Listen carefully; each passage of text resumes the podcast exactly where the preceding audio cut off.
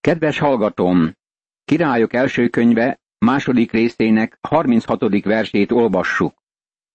Majd elküldött a király, hívatta Simeit, és ezt mondta neki. Építs magadnak házat Jeruzsálemben, és lakj ott, de nem mehetsz el onnan sehová. Simei egy másik áruló volt. Dávid nem érintette őt, mert szavát adta neki, hogy nem lesz bántódása. Salamon most korlátozásokat léptet életbe vele szemben. Salamon azt akarja, hogy Simeit szemmel tarthassa. Ahova csak Simei elment, ott szórta a lázadás magvait. Salamon minden lépését ellenőrizni akarta. Mert tudd meg, hogyha elmégy és átléped a kidrón patakját, meg fogsz halni, és véred a saját fejedre száll. Simei ezt felelte a királynak, jól van. Úgy cselekszik szolgád, ahogyan parancsolja az én uram, a király. És jó ideig ott lakott Simei Jeruzsálemben. Királyok első könyve, második rész, 37. és 38. vers. Salamon megparancsolta Simeinek, hogy építsen házat magának Jeruzsálemben, és maradjon a város határain belül. Megtiltották neki, hogy visszatérjen és a saját törzsének területén éljen. Simei megígérte, hogy engedelmeskedik Salamon feltételeinek. Három év múlva azonban Simeinek két rabszolgája elszökött Ákishoz, Maaká fiához, Gád királyához. Simeinek hírül hozták, hogy a rabszolgái Gádban vannak. Elindult tehát Simei, miután fölnyergelte Szamarát, és elment Gádba Ákishoz, hogy megkeresse rabszolgáit. Elment Simei, és visszahozta rabszolgáit Gádból. Királyok első könyve, második rész, 39. és 40. vers. Simei elhagyta a város határait. Ezzel közvetlenül Salamon rendeletével szemben engedetlenkedett. Salamonnak megmondták, hogy mit tett Simei, ezért a király érte küldött. Miért nem tartottad meg az úrra tett eskütés a parancsot, amit parancsoltam neked? Majd ezt mondta a király Simeinek.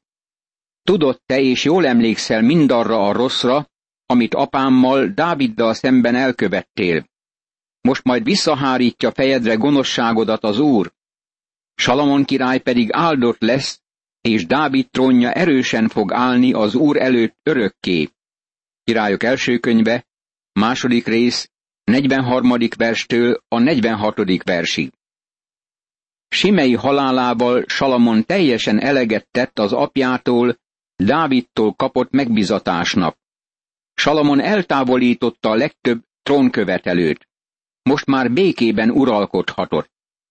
Az előttünk levő harmadik fejezetben Isten megjelenik Salamonnak álomban, és ezt mondja. Kérj valamit, és megadom neked. Salamon bölcsességet kér Izrael irányításához. Önzetlen kérése tetszik Istennek, aki sokkal többet ígér neki, mint amit tőle kért. A bölcsességen kívül megadja neki a gazdagságot és a tiszteletet is. Salamon döntése két édesanyja kérése ügyében bemutatja, hogy Isten bölcsességet és értelmes szívet adott neki. Salamon veje lett a fáraónak, Egyiptom királyának, mert elvette a fáraó leányát. Dávid városába vitte, míg be nem fejezte palotájának, az úrházának és a Jeruzsálemet körülvevő várfalnak az építését. A nép akkor még az áldozó halmokon áldozott, mert addig még nem építettek házat az Úr nevének. Királyok első könyve, harmadik rész, első és második vers. Miután Salamon királyá lett, első tette az volt, hogy feleségül vette a fáraónak, Egyiptom királyának a leányát. Házassága révén szövetségre lépett Egyiptommal. Salamonnak a pogánynőkkel való házasságkötése szörnyű hiba volt, és végül az ország lezülléséhez vezetett. Gondoljunk arra, hogy Salamon a nők udvarában nőtt fel. Nem ismerte meg az életet, mint apja Dávid. Nem hiszem, hogy Salamon valaha rendelkezett azzal a képességgel, ami Dávidban tűn fel az Isten utáni vágyakozás területén. Salamon azonban felismerte hiányosságait. Miután elvette a fáraó lányát, és valószínűleg ezt már korábban tette, az úrhoz folyamodott, és bölcsességet kért tőle. Dávid uralma után egy bizonyos nyugalmi időszak következett. Az emberek kezdtek áldozatokat felajánlani a magas helyeken, ami pogány szokás volt, és pogány istentisztelethez vezetett. Ezáltal visszatértek a bálványimádáshoz. Salamon szerette ugyan az urat, és apjának, Dávidnak a rendelkezései szerint élt, de ő is az áldozó halmokon mutatott be áldozatot. A király Gibeonba szokott elmenni, hogy ott áldozzék, mert ez volt a legnagyobb áldozó halom.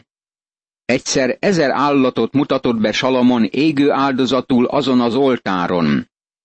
Királyok első könyve, harmadik rész, harmadik és negyedik vers. Salamon kész volt áldozatokat felajánlani a pogány oltárokon, amit Dávid sohasem tett volna. Jó lehet, Salamon szerette az urat, nem hasonlított Dávidhoz. Salamon az úr törvényeiben járt, de volt rajta egy kis folt, amit már említettünk a kiárusításra kerülő anyagokkal kapcsolatban. Akkor éjjel megjelent Gibeonban az úr Salamonnak álmában, és ezt mondta Isten, kérj valamit, én megadom neked. Királyok első könyve, harmadik rész, ötödik vers. Az úr megjelent Salamonnak éjjel álmában. Megint ismételnem kell, hogy Isten ma nem jelenik meg az embereknek álmokban. Ha valaki álmot álmodik, ne próbálja azt mondani, hogy az Úr jelent meg neki. Gondoljon arra, hogy mit vacsorázott az előző este, és rájön, hogy miért volt olyan álma. Isten ma az ő igéjében szól hozzánk. Salamonnak nem volt birtokában a teljes szentírás a maga korában, ezért Isten megjelent neki álomban, és így szólt. Kérj, amit akarsz, megadom neked. Vajon mit fog kérni Salamon? Bármit kérhetett volna, amit megkívánt. Az a tény, hogy bölcs döntést hozott, jelzi, hogy volt bizonyos emberi bölcsessége, mielőtt Isten megadta volna neki a saját bölcsességét. Amikor az úr azt mondta Salamonnak, hogy megadja neki, amit kíván, azt hiszem felismerte, hogy Salamonnak sok hiányossága van, és teljesen alkalmatlan a tisztségére. De barátom, ki alkalmas mindezekre? Ki felel meg annak, hogy keresztény életet éljen? Egyikünk sem. Tény, hogy nem élhetünk keresztény életet, és Isten sohasem kért minket arra, hogy ezt tegyük. Megkért minket arra, hogy hadd élje ő az ő életét általunk. Most valamit tenni akar Salamon által. A király kérhetett volna gazdagságot vagy hatalmat. Ehelyett, felismerve hiányosságát, figyeld meg, hogy mit kér. Salamon ezt felelte. Te nagy szeretettel bántál szolgáddal, Dáviddal, az én apámmal, ahogyan ő is hűségesen, igazán és egyenes szívvel élt előtted. Ezt a nagy szeretetet megtartottad iránta, és fiút adtál neki, aki a trónján ül ma is. Királyok első könyve, harmadik rész, hatodik vers. Salamon rájött, hogy neki be kell töltenie Dávid trónját. Felismerte, hogy teljesen képtelen erre a feladatra. És most, Uram, Istenem, te királyát tetted szolgádat az én apám Dávid után. De én még egészen fiatal vagyok, nem értek a kormányzáshoz. És a te szolgád választott népet között van, amely olyan nagy nép, hogy nem lehet számba venni, nem számlálható meg a sokasága miatt. Királyok első könyve, harmadik rész, hetedik és nyolcadik vers. magát kisgyermeknek tekintette a tapasztalatok terén. Képtelennek érezte magát e nagy nemzet kormányzására. Sokan vannak ma, akik próbálják Isten szolgálni, de nem ismerik föl alkalmatlanságukat. Valamennyien teljesen alkalmatlanok vagyunk Isten szolgálatára. Föl kell ismernünk ezt a tényt, hogy olyan helyzetbe jussunk, ahol Isten segíthet rajtunk. Adj azért szolgádnak engedelmes szívet, hogy tudja kormányozni népedet, különbséget téve a jó és a rossz között, különben ki tudná kormányozni a te nagy népedet. Királyok első könyve, harmadik rész, kilencedik vers. Salamon azt kérte, hogy értelmes szívet kapjon Isten népének ítéletére. Ezen elmélkedni szeretnék egy kicsit. Mindig azt mondjuk, hogy Salamon bölcsességért imádkozott. Ez bizonyára így van. De milyen fajta bölcsességet kért Istentől? Politikai bölcsességet. Kérte, hogy alkalmas államférfi legyen belőle. Tudni akarta, hogy miként kell ítélni és uralkodni ezen a népen, és nagy nemzeti döntéseket hozni. Nem lelki felismerésért könyörgött. Ezt nagyon világossá kell tennünk. Azokban a könyvekben, amelyeket Salamon írt, a példabeszédek és a prédikátor könyvében azt a bölcsességet találjuk, ami irányít minket e világban. A példabeszédek könyve nagyon alkalmas arra, hogy a fiatal emberek annak segítségével a saját lábukra álljanak. Jól lehet az énekek éneke bemutat bizonyos lelki felismerést, Salamonnak öregkorában pogány feleségei elfordították szívét az úrtól. Salamon nem lelki józanságot kért. Salamon politikai bölcsességért imádkozott, és Isten megadta neki ezt egész életében. Tetszett az úrnak, hogy ezt kérte Salamon. Azért ezt mondta neki Isten. Mivel ezt kérted, és nem kértél magadnak hosszú életet, nem kértél gazdagságot, és nem kérted ellenségeid életét, hanem értelmet kértél, hogy nekem engedelmeskedve tudj kormányozni, királyok első könyve, harmadik rész, tizedik és tizenegyedik vers. Salamon bölcs döntéseket akart hozni. A romló világhelyzetben a mai kormányzásban látunk olyan embereket, akik rajonganak a pozíciókért. Azt akarják, hogy őket válasszák meg a tisztségekre. Valamennyien azt mondják, hogy milyen nagyszerűek és milyen csodálatos képességeik vannak.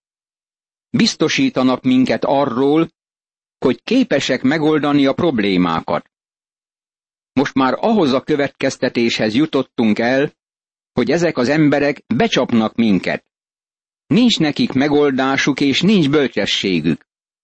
Ha csupán néhányan kerülnének a színre, és ezt mondanák, nekem nincs bölcsességem, felismertem alkalmatlanságomat, de Istenre kívánok támaszkodni, hogy vezessen és irányítson engem.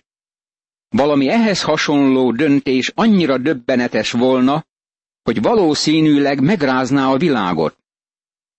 Salamon éppen ezt mondta, és Isten elismerte őt ezért. Ez nagy lépésnek számított. Ezért teljesítem kérésedet. Olyan bölcs és értelmes szívet adok neked, hogy hozzád fogható nem volt előtted, és nem támad utánad sem. Királyok első könyve, harmadik rész, tizenkettedik vers. Salamon bölcs uralkodóként indult. Amikor olvassuk a prédikátor és a példabeszédek könyvét, megtaláljuk az emberi bölcsességet a legmagasabb fokon. Nem azt értem ezen, hogy ezeket a könyveket nem Isten ihlette. Nyilvánvaló, hogy Salamon által Isten adja nekünk a legmagasabb fokú emberi bölcsességet, és ezt világossá teszi mindkét könyvben, hogy az emberi bölcsesség teljesen alkalmatlan arra, hogy az élet nagy kérdéseit megoldja. Sőt, azt is megadom neked, amit nem kértél. olyan gazdagságot és dicsőséget is adok egész életedben, hogy nem lesz hozzád fogható senki a királyok között. Ha az én útaimon jársz, és megtartod rendelkezéseimet és parancsaimat, ahogyan apád Dávid tette, akkor hosszú életet adok neked. Királyok első könyve, harmadik rész, tizenharmadik és tizennegyedik vers. A minta, ahogy már korábban jeleztük, Dávid személyes uralkodása. Ez az emberi mérték, és ez nem nagyon magas. De őszintén szólva, kevés király jutott el még ehhez a mértékhez is. Azután fölébredt Salamon, és látta, hogy álmodott. De amikor visszament Jeruzsálembe, odaállt az Úr szövetség ládája elé, és égő áldozatokat mutatott be, béke áldozatokat készített, és lakomát rendezett minden szolgájának. Királyok első könyve, harmadik rész, tizenötödik vers. Az égő áldozatok és a béke áldozatok az Úr Jézus Krisztusra mutatnak. Az égő áldozatok arról beszélnek, hogy ő kicsoda. A béke áldozat beszél arról a tényről, hogy ő megbékéltetett minket Istennel a keresztpán kiontott vére által. Mivel ő Isten fia, képes minket helyes kapcsolatba segíteni Istennel. Vérének ontása lehetővé teszi, hogy eltávolítsa bűneink terhét. E fejezet utolsó részében olvashatunk Salamon bölcsességének bemutatkozásáról. Bölcs megoldást ad egy valódi problémára. Volt két asszony. Paráznák voltak és gyermekeik születtek. Egy éjszaka az egyik ráfeküdt a gyermekére, és az meghalt. Másnap mindegyik állította, hogy övé az élő gyermek. Az ügyet Salamon elé vitték. Miként oldja meg a problémát? Miként jön rá, hogy ki a valódi anya? Feltételezem, hogy bizonyos tudományos módszerrel meg lehetne ma határozni, hogy ki az anya, de Salamonnak nem volt ilyen lehetősége. Salamon ezt mondta az asszonyoknak. Mivel mindketten állítjátok, hogy a tietek az élő gyermek, ketté vágjuk a gyermeket, és mindegyik megkapja a felét. Aki nem volt az édesanya, az nem szerette a gyermeket, de nyilvánvalóan megvolt ez a szeretet a valódi édesanyában. Aki nem volt a gyermek anyja, ezt mondta, vágjátok ketté a gyermeket. Az igazi anya azonban így szólt, nem, ne vágjátok ketté, adjátok át neki a gyermeket. Salamon tudta, hogy aki kész a gyermekét átadni, hogy életben maradjon, az a valódi anya.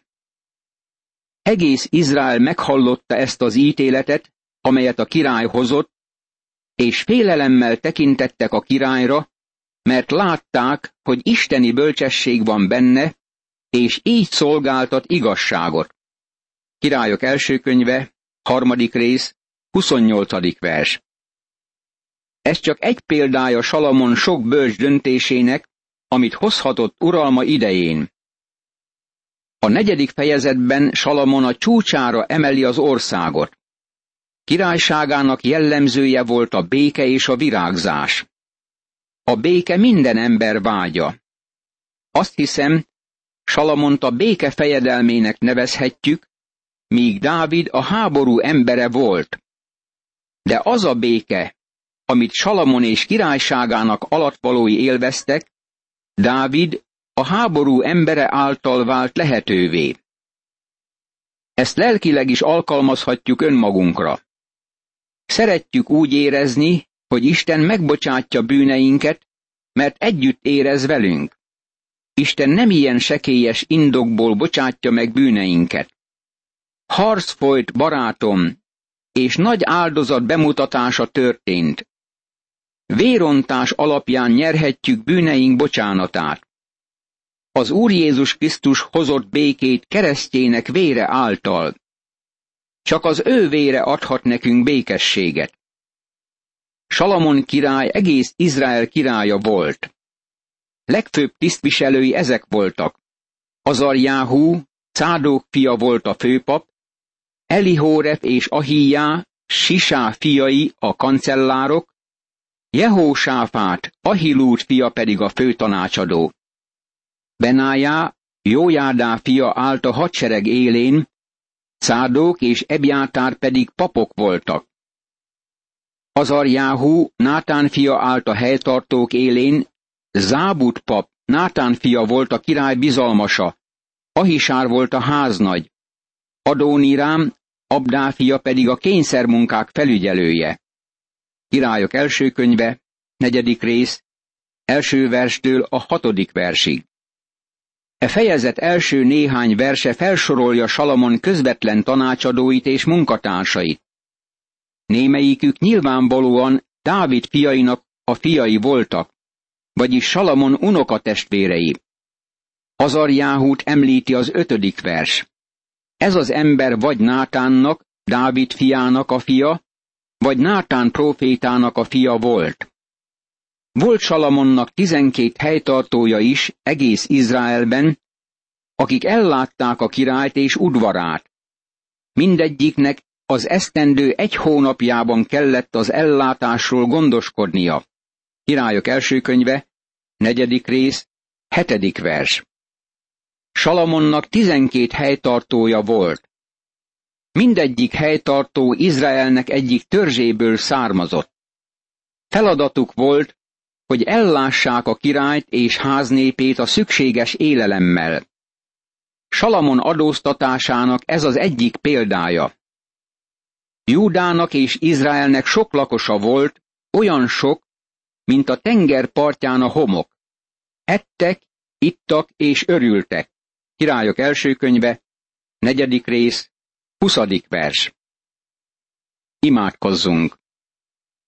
Istenem, segíts meg bennünket, hogy olyan vezetőink legyenek, akik félnek téged, és reát támaszkodnak döntéseikben. Segíts meg bennünket, hogy szüntelen imádkozzunk vezetőinkért, ahogy az Úr Jézus Krisztustól tanultuk, és ahogy Pálapostól is írja leveleiben, hogy nyugalmas és békességes életet éljünk, és még sok ember eljusson az üdvösséghez. Ámen.